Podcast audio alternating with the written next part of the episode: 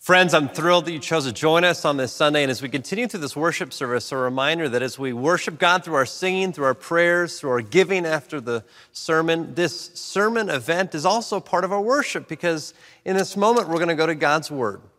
And we're going to be reminded of God's vision, not only for us, but an invitation in this three week sermon series for us to catch the vision of who God is. What a significant topic that we get to cover over the course of the next three weeks. I'm kicking us off on this day.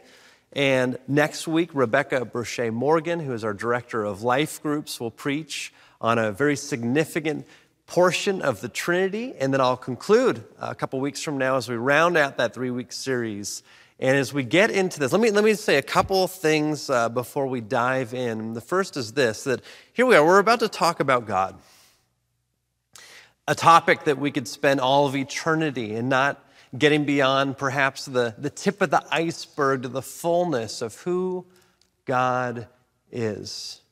Not only do we have all of Scripture, but we have all of church history that has explored, that has pressed into, that has debated, that has discussed the mystery, the beauty, the wonder of God.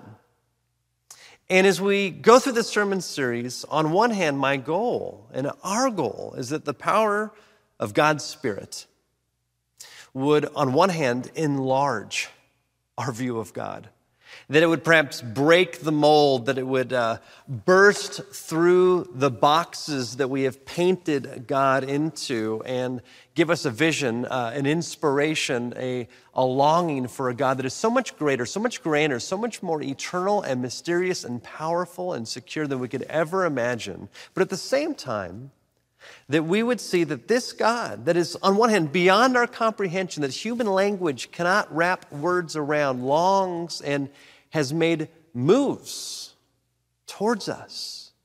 That this God of the cosmos, this God of creation, this God of power, once and has initiated a personal relationship with us.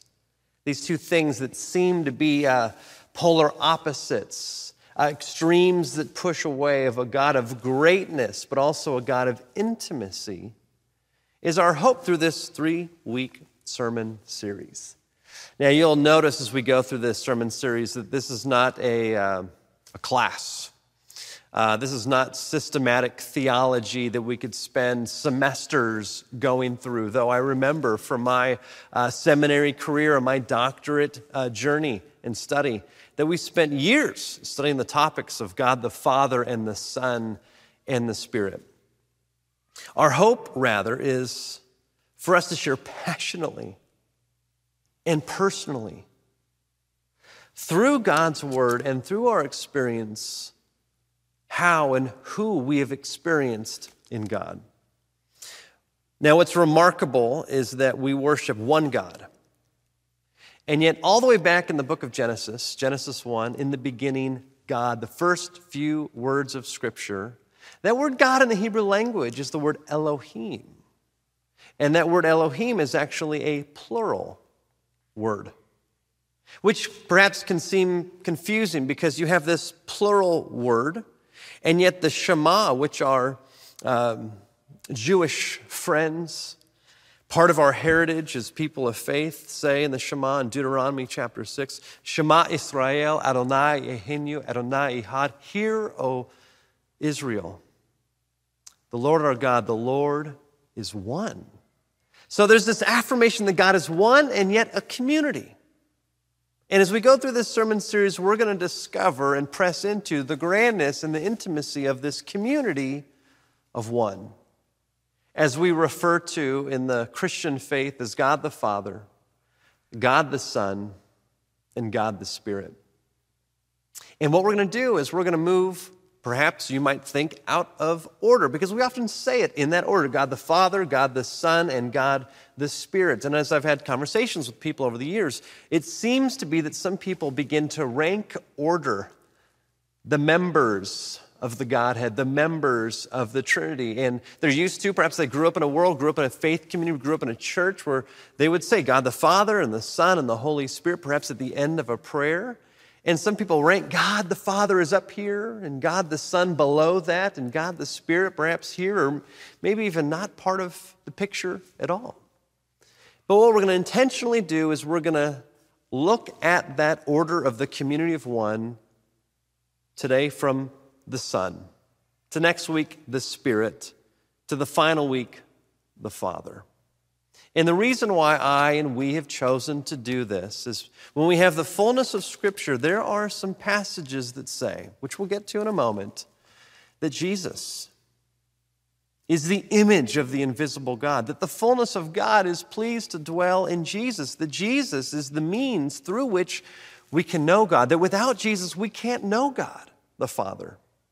That Jesus, if I can say it this way, is the doorway into this community of one, this relationship that has eternally existed of God the Father and the Son of the Spirit. None of them have been created. They coexist for all of eternity. God doesn't shape shift from the Father to the Son and then to the Spirit. They coexist eternally. There is this dance of divinity that is one and yet a community of one. Of lifting the members of the Trinity up, of, of serving, of doing the will of each other this remarkable, beautiful picture of complete unity, complete holiness, complete beauty, complete power, complete courage that is an invitation for us to be a part of. But before we get into the Son, and next week the Spirit, and then in the final week, the Father. I, I want to share with you something that happened uh, in our world, and I shared it in our uh, worship service on our physical campus a few weeks back. And the response was just so, so great.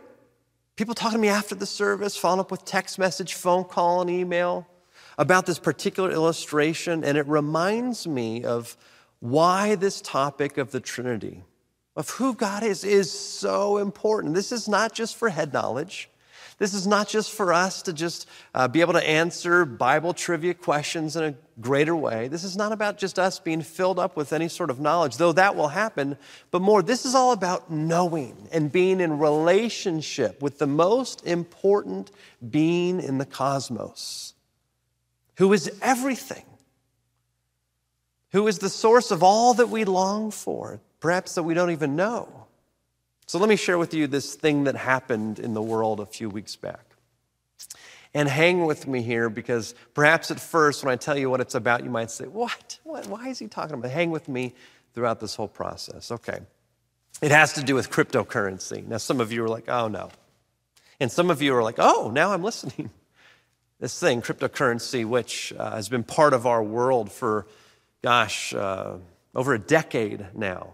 We see bits and pieces in the media. Perhaps some of you are familiar with Bitcoin, or, or perhaps you're uh, familiar with Ethereum. You might have different perspectives on it. But something happened a couple weeks ago that actually made the cover of the Wall Street Journal. Many are saying that this was the biggest event that has ever happened in the history of cryptocurrency. Now, if you could imagine that each of these different chains, they're called on, on Web3, Bitcoin and Ethereum, uh, for the purposes of this illustration, imagine them as different ecosystems systems. They are each their own uh, kind of world, digitally speaking. And one of those ecosystems, named Terra, also known as Luna, remember that? Earth, Terra, Luna, Moon, remember that for a moment. Uh, this one ecosystem, Terra, that's been around for a couple years, at the center of this ecosystem is a stable coin. Now, follow me here through this, this will all connect. The vitality the health, the growth, the security, the, the essence of this ecosystem all revolves around this stable coin. And the more stable this stable coin is, the more healthy, the more vital this, and the more ability for this ecosystem to grow. And so, in January 2022, this year in which I'm preaching, uh, the market cap of this ecosystem was $1 billion. And the people who are part of this community, this thing, they saw this as the silver bullet. They, they, they saw it as everything. The yields in which they were getting were at 20%, and in this market, 20% is a massive return. And so they were spreading the news. They were like evangelists to this ecosystem, Terra. And from January 1st to April 1st, the market cap of this, this ecosystem grew from $1 billion to $50 billion. People flocked to this community, flocked to this ecosystem, and it grew and it grew and it grew and it grew and it grew. And now critics from the outside began to take notice of this ecosystem. They looked at the stable coin, they began to, to analyze it. And different than other stable coins that are pegged to or connected to or anchored to actual capital, this stable coin wasn't anchored to anything other than an algorithm. And so critics said this stable coin will one day destabilize.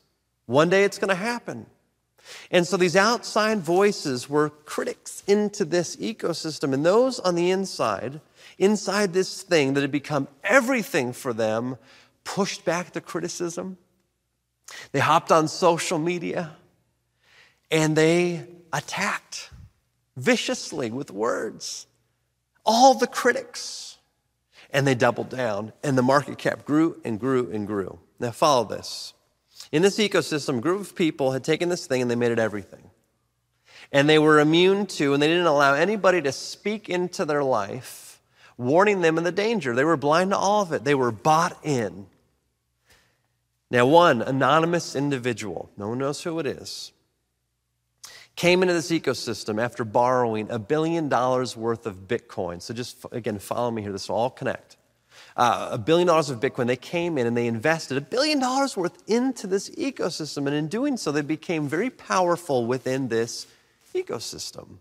And over the course of the month, over the month of April of 2022, they began to quietly sell off shares. The long story short, in the course of that month, not only were they able to pay back that billion dollar loan, they were able to personally make $900 million. They doubled their money. But in doing so, this, this powerful movement that came in and came out did something that the critics had warned, that the insiders pushed back and said never would happen. The stable coin destabilized. And it's almost like if you've ever ridden a bike too fast downhill or been on a skateboard going too fast. If you're going too fast, you can begin to speed wobble. And if anybody's had that experience, you know what it feels like, and you know that you've got to slow down. Danger is ahead, it's not stable. And more critics said, Something is happening, you've got to get out. And they said, No, it's fine, it'll get. And they invested more money in and they repegged the stable coin back to the dollar, but then this happened.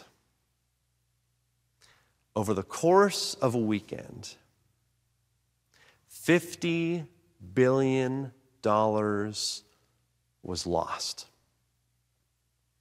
At the height of $116, it plummeted over the course of days down to 0.0002 cents. People within this community who had lost all this money went onto social media, went into the, the community Discord and Reddit and would post things like this I have lost everything. You see, they had taken this thing and they had made it everything. And when they lost money in this thing that they had defined as everything, they came to the conclusion I have lost Everything. Reports of suicide have come out from this community. The result of them taking this thing and making it everything, and when that stable coin became destabilized, caused them to see this thing as everything, they said, I lost everything, and there's no more reason for me to live. And I say this with grief, I say this with heartache, I say this with not an ounce of mockery because this experience and this chart is actually a chart that every single human being in existence at one point or at multiple points of their life will experience. You see, this chart isn't just for a particular cryptocurrency. For some of you listening, this chart is a dream that never came to fruition. For some of you, this chart is your health. as you see it quickly fading.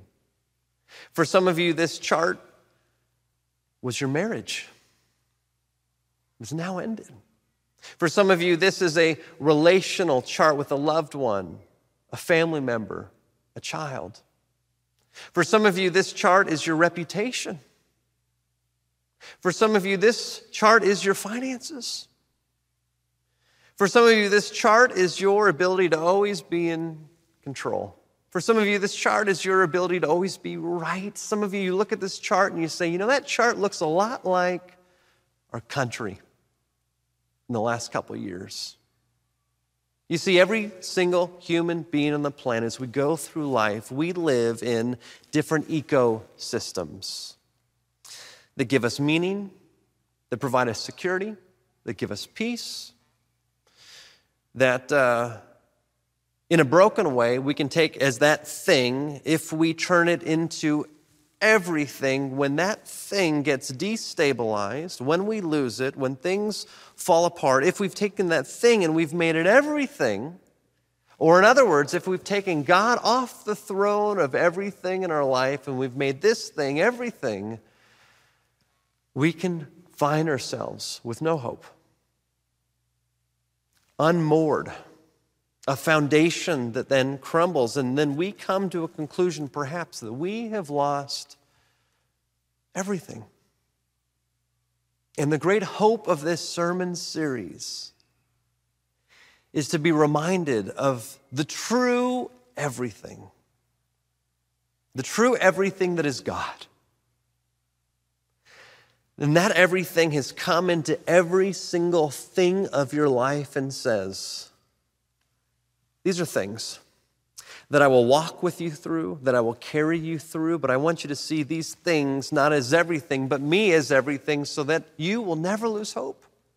You will know that you can invest your entire life into God as everything and never lose it. Because the truth is that all these other ecosystems in our lives, at the center of it, perhaps it's not a stable coin, but perhaps it's a person. Perhaps it's a president. Perhaps it's an ideal. Perhaps it's a, a level of income. Whatever it might be, if we place our anchor on anything other than God, one day we're going to experience a speed wobble. And I pray that this sermon series would speak into that environment and say, friends, be careful if you've taken this thing and made it your everything.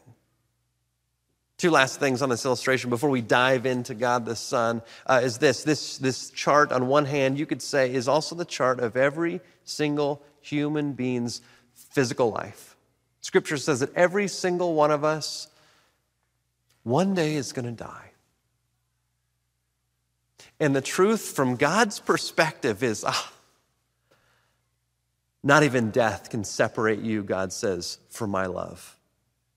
As we will explore through this sermon series, that even death itself is no match for the chart that is always going up of God the Father, God the Son, and God the Spirit, and this family that God longs for us to be part of as part of the community of one, people of faith.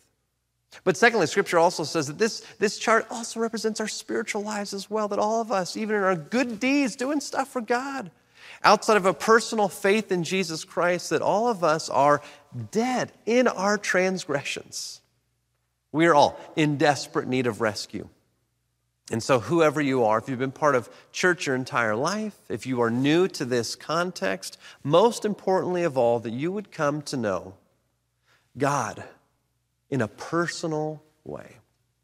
All right, so why don't we open up our Bibles as we reorient the environment in which we live, in which we breathe, in which we have life, and find God as the true stable coin, the true rock, the true foundation for our lives that will never be shaken, that we will never lose, that will never lose us. Uh, if you have your Bibles, we'd love for you to turn to Colossians chapter 1.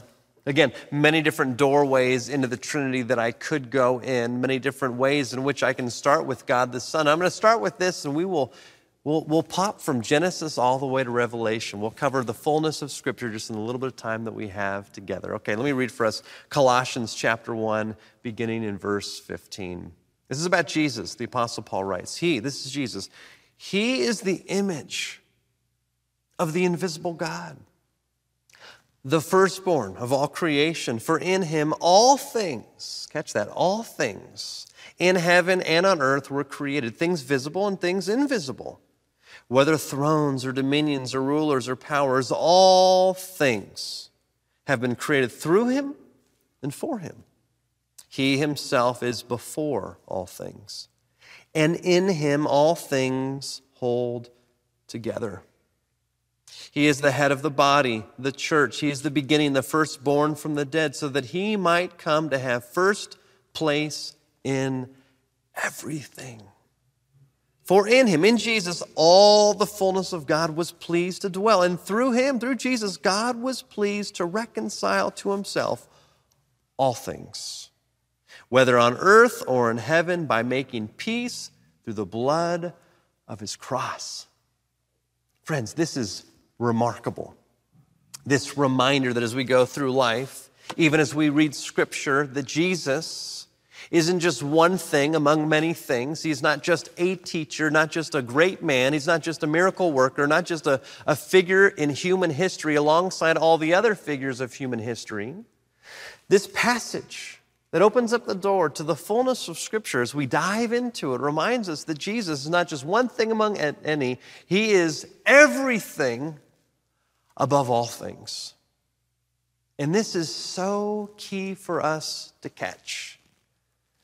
There is a perspective that could be had of admiring Jesus, but not worshiping Jesus. There can be a perspective of studying Jesus, but not knowing Jesus personally right here, right now. Scripture says that Jesus, as we get to in a moment, that Jesus is uncreated. He is eternally coexisted with God the Father and God the Son. This passage says that all the fullness of God was pleased to dwell in Jesus. Jesus from Nazareth who walked on this earth for 33 years before he was crucified, yes, was fully human, but he was also fully God. Not 50 50, no other ratio, fully human, fully God. The most beautiful life that ever existed. And yet, Jesus existed long before he was born in Nazareth. This remarkable, remarkable truth of this man born in Bethlehem, we can look all the way back in John 1 and Genesis 1. So follow me here. Again, we're not going to go systematically, we're not going to go uh, doctrinally. Uh, I'm going to share with you just this overflowing level of excitement of that which has just invaded my heart in a beautiful way, transformed my thinking of who God the Son is. Over the last 22 years, as I've been following Jesus, uh, I, I'm going to try to just let it overflow. So just follow in the minutes ahead.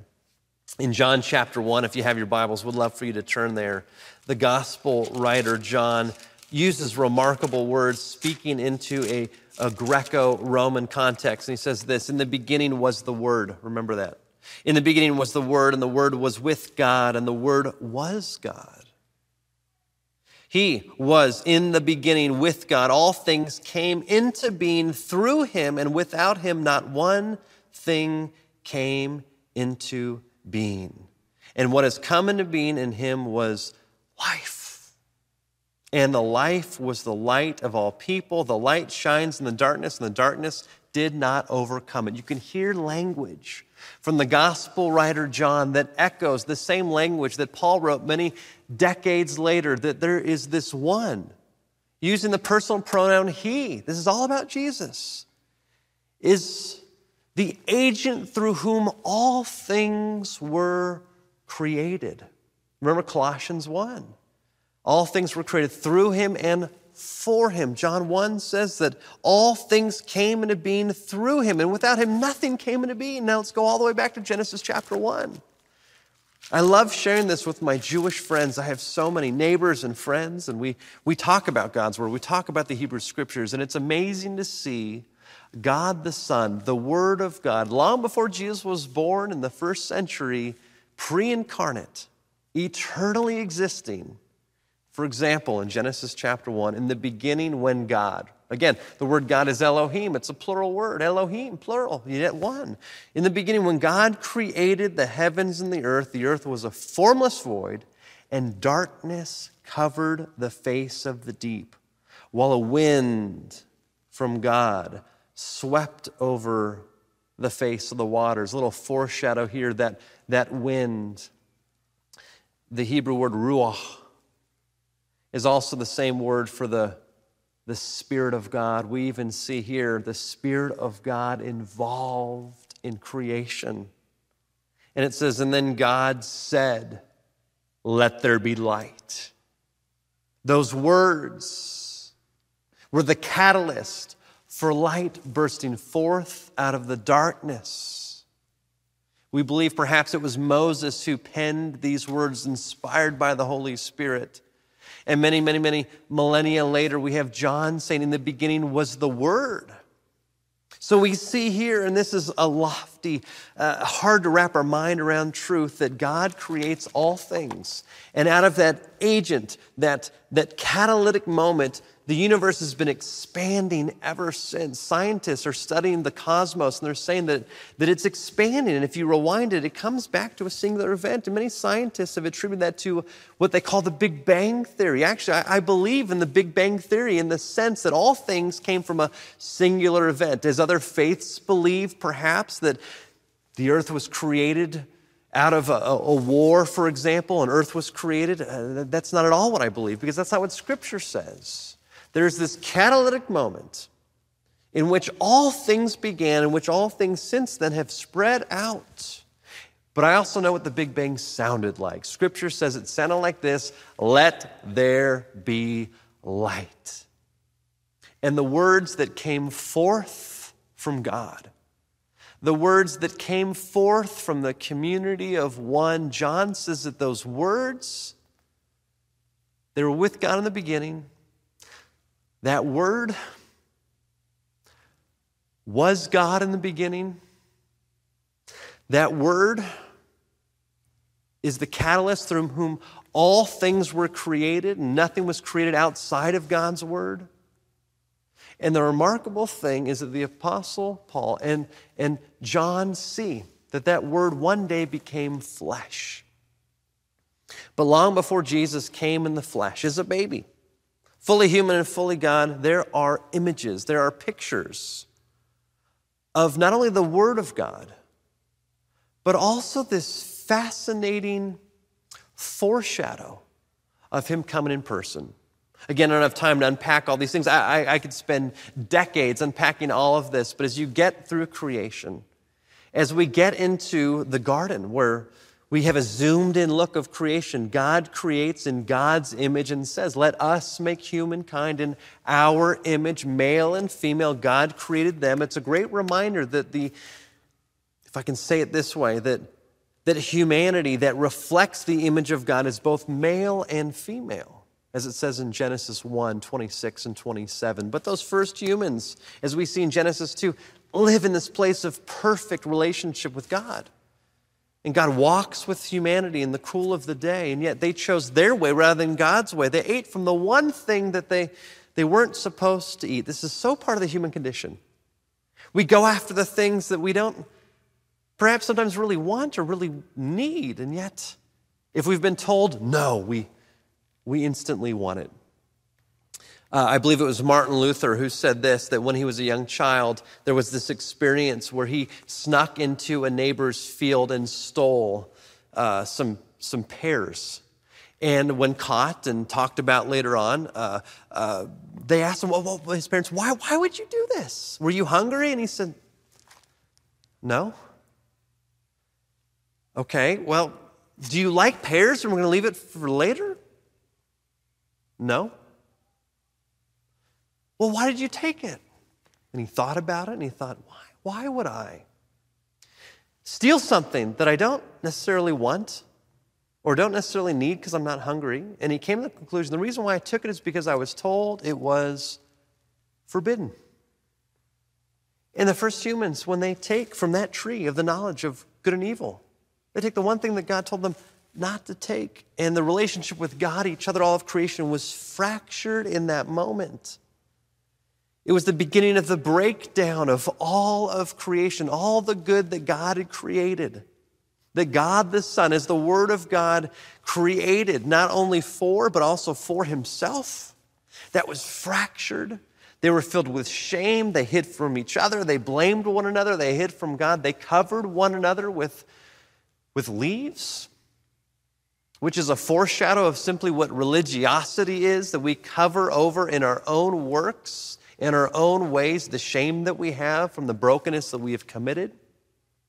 And the beautiful act of what God does next is actually a foreshadow of the fullness of what God the Son accomplishes many millennia later. Because you can read about this here in Genesis chapter 3. It's this remarkable, remarkable truth you can read about it later, but God basically, He, he sacrifices an animal. And He takes the skin of that animal and covers over the first humans. That their shame is covered, their disgrace is covered, their brokenness is covered because of a sacrifice. And then God speaks to the first humans. And he says this remarkable thing. He says that there is going to be, in verse 15, I will put enmity between you and the woman. He's speaking to the serpent, God's enemy. I will put enmity between you and the woman, and between your offspring and hers, and he will strike your head, and you will strike his heel. Now, I want you to catch this. In Genesis chapter 3, verse 15, it is the first prophecy of God the Son. God says in that moment, after He sacrificed and covered over humanity, He says to God's enemy, the one that had caused them to forget and to, to take the thing, the one thing that they weren't supposed to take, He says, I will put enmity, I will put something in between you and my creation. Remember this.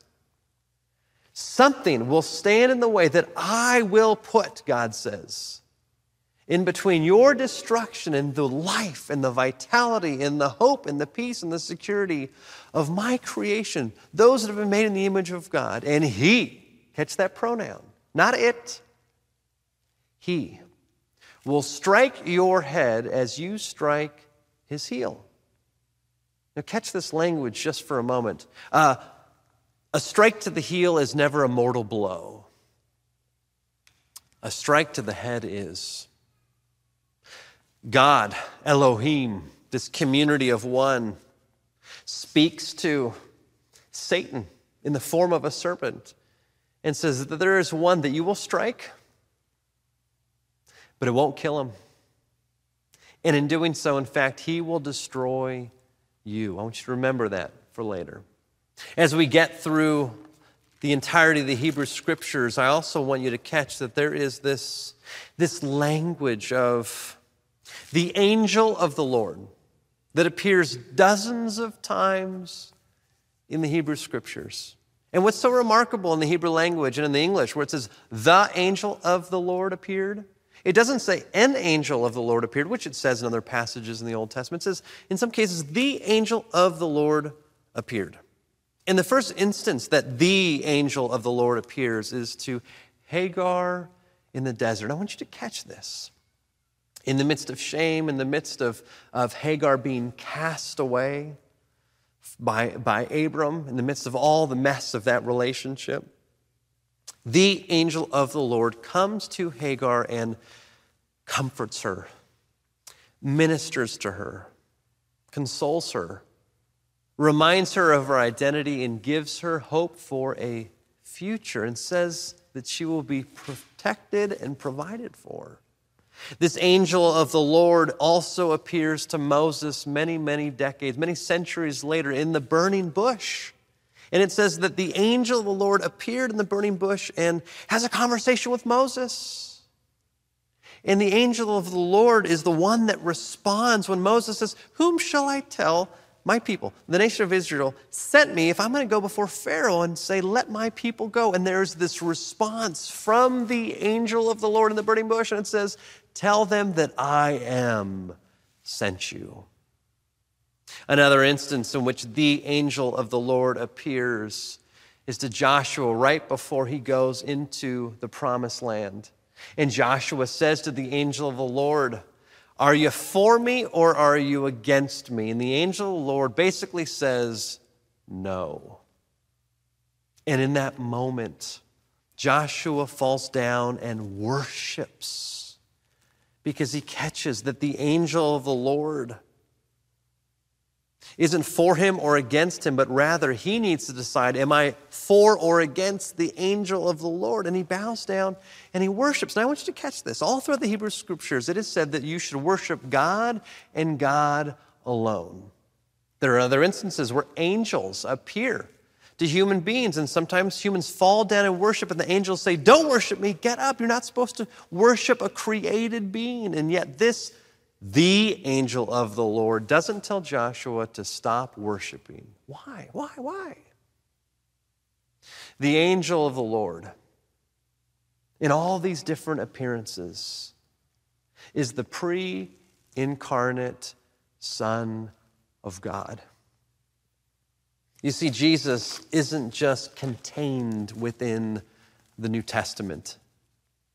Jesus is dripping from every single page of the Old Testament as well. Not just in explicit ways, where we see him show up, where he creates all things, not just in specific ways where the angel of the Lord appears, but also, as we studied many uh, weeks ago in the sermon series, the encounters that changed everything. We know that on the road to Emmaus, Jesus appears to the disciples and he says to them, All the things in all the scriptures are all about me. And so to catch this, that, that Jesus isn't just one thing among many things.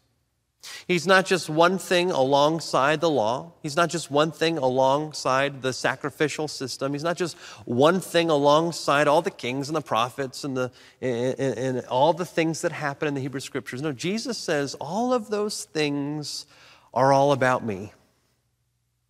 Creation points to Jesus as the creator of all. God's redemption history for the nation of Israel.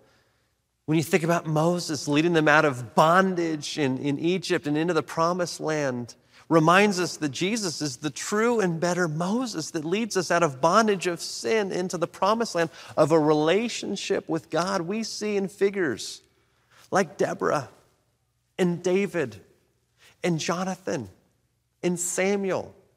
These images, these foreshadows of who Jesus actually is. Jesus says about the law, He says, I haven't come to abolish it. I'm not just the next thing after that thing. Actually, I have come to fulfill it. All of the law is about Jesus. All of the sacrificial system is about Jesus. The writer of Hebrews says that Jesus' death on the cross put an end to the sacrificial system. Again, the last 22 years, my mind has begun to stretch to explode, to pause and just worship as I begin to discover there is not one page of Scripture where Jesus is absent. It's all about Him. And the remarkable thing is that when we begin, perhaps with an understanding of God, Elohim, through the lens of the Son, whom God makes God's self known to us through, I'll confess this. All the things in Scripture that don't make sense, all the things that God does that I say, what on earth is this about? Things that perhaps come across as, as violent, things that come across as unexplainable. There is this invitation that Jesus gives me, and Jesus gives us to understand each of those contexts through the lens of who God the Son is. Let's go back to John chapter 1. And as John continues on with this remarkable truth that in the beginning was the Word, and the Word was, was with God, and the Word was God, uh, it says this in verse 10 uh, He was in the world, and the world came into being through him, yet the world did not know him.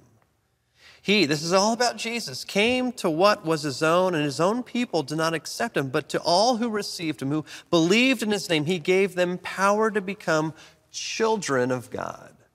As a little foreshadow to the last sermon in this three part sermon series of why do we call God Father? And why the significance of that that familiar relationship in which God is a parent and we are God's children. We'll get to that in the last week, but it continues on. In verse 14, and the Word became flesh and lived among us, and we have seen his glory. The glory as of a father's only son, full of grace and full of truth.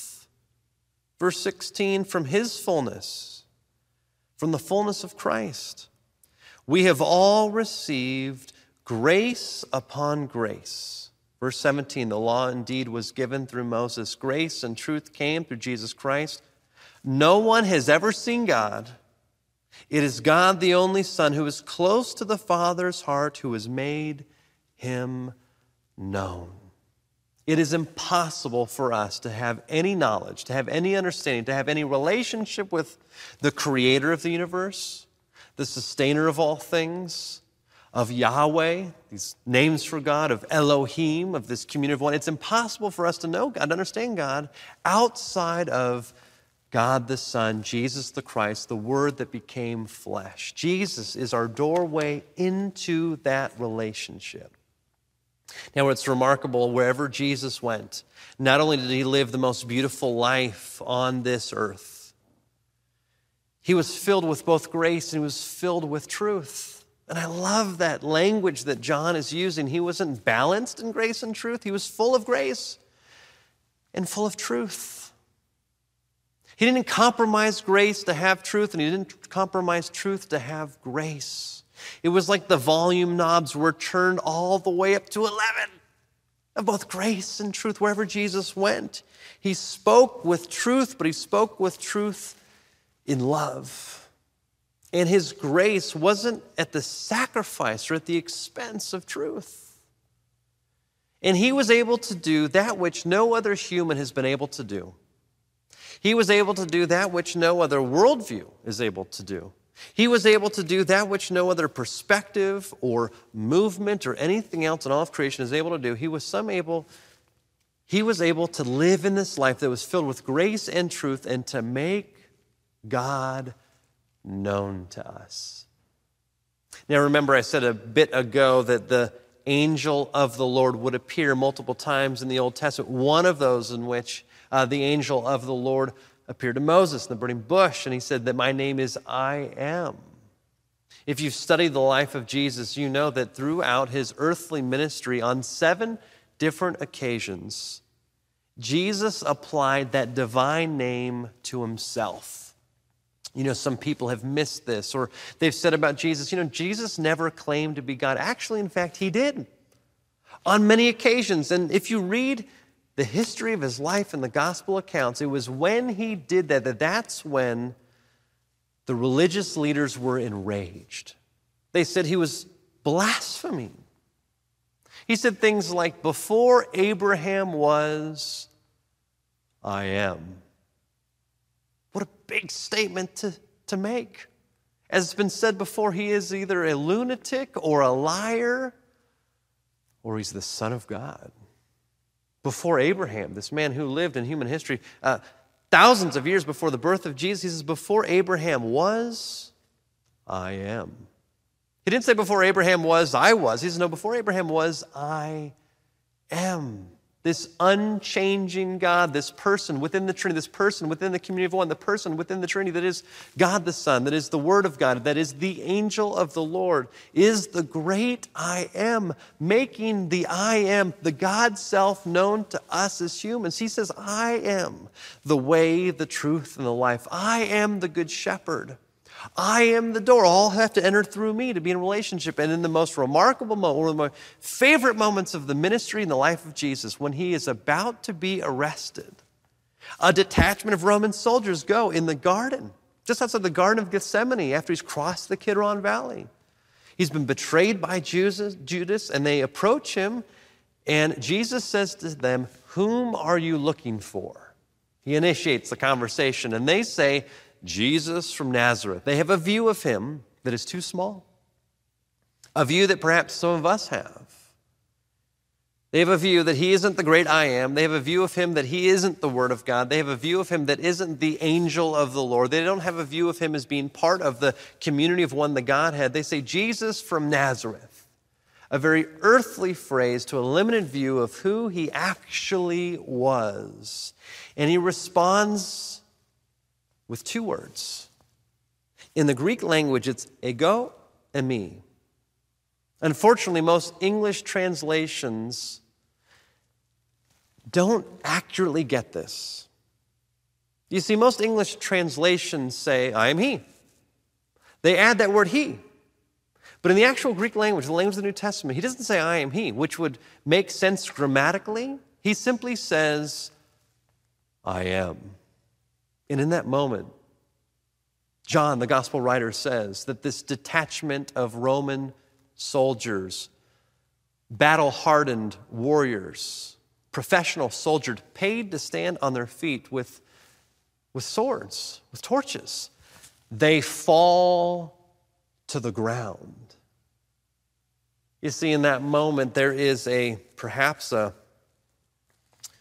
a ray of glory. I don't, I, I don't know exactly what happens. Something happens in that moment that Jesus lets just a little sliver of the fullness of the Godhead that has created, that sustains all things, that is the author of salvation, the maker of heaven and earth, that not only created all things, but all things were created for. Something happened in that moment where it cracked open, and these battle hardened, this detachment, hundreds of Roman soldiers, they fall to the ground. And Jesus says, Who are you looking for? And again, they say, Jesus from Nazareth. And in that moment, with all the power of the Godhead, the ability to call angel armies to, to destroy those that would take and arrest and mock and beat and torture and eventually crucify Jesus, Jesus chooses to give his life. His life was never taken. He chooses to give his life. And he says, then save them and take me. The maker of heaven and earth, through whom all things are created, chooses to go to the cross, to fulfill the law, to end the sacrificial system, to, as it says in Colossians chapter 1, to reconcile all things to himself. How? Colossians 1 says, by making peace through his blood on the cross this remarkable truth that the Son of God that has existed eternally, that is before all things, that sustain all things, is on a mission. And as the writer of Hebrews says, that for the joy set before him, he disregarded the cross, or he disregarded the, the shame of the cross. And for the joy set before him, he endured. He endured to the point of death. What was the joy set before him? It was you and it was me. This Son of God longs to be in relationship with you, to not only make God the Father known to you, but also to give you the Holy Spirit. And as we will get into in the third week, this remarkable truth, I'm just going to tee it up right now. Jesus also gives us the mind of Christ. Yes, made in the image of God, yet we can be filled with the Spirit of God and the mind of Christ, this limitless potential that God longs for us. So, as we just pause right here. This is not an end. This is not exhaustive. We can go on forever, but just a pause right here and to pray as we continue on in worship that God loves us. And He has demonstrated His love to us in this, as it says in the book of Romans, that while we were still sinners, like those first humans, Christ died for us. Let's pray. Jesus, I thank you that you were on a mission before the foundations of the earth, not only to create all things not only to continually meet us in the midst of our brokenness, not only to carry us and to walk with us, but also to show us a new way of living, to show us that we can't do it on our own, that we'll never measure up to the law that, that makes it possible for us to be in right relationship with God, and yet you fulfill the law through your perfect life. You put an end to the sacrificial system through your sacrificial, atoning, substitutionary death on the cross. And yet you defeated death. You rose from the grave. And after 40 days, appearing to over 500 people, you ascend to the right hand of the Father, in which you are there right now. You pour out the Spirit to all people who believe in you, and you have promised that you will come again. Different than you came the first time, as a baby, you will come in power to restore, to reclaim, to finish what you started, and to establish God's reign and rule here on earth as it is in heaven. So, Jesus, give us a vision of how matchless and marvelous and majestic and grand you are, while at the same time knowing that you long to have a personal, intimate relationship with us. Jesus, the great I am, the Word of God, the maker of heaven and earth, our Lord, our Savior, our rescuer, our Redeemer. We worship you now. It's in your name we pray. And we say together, Amen.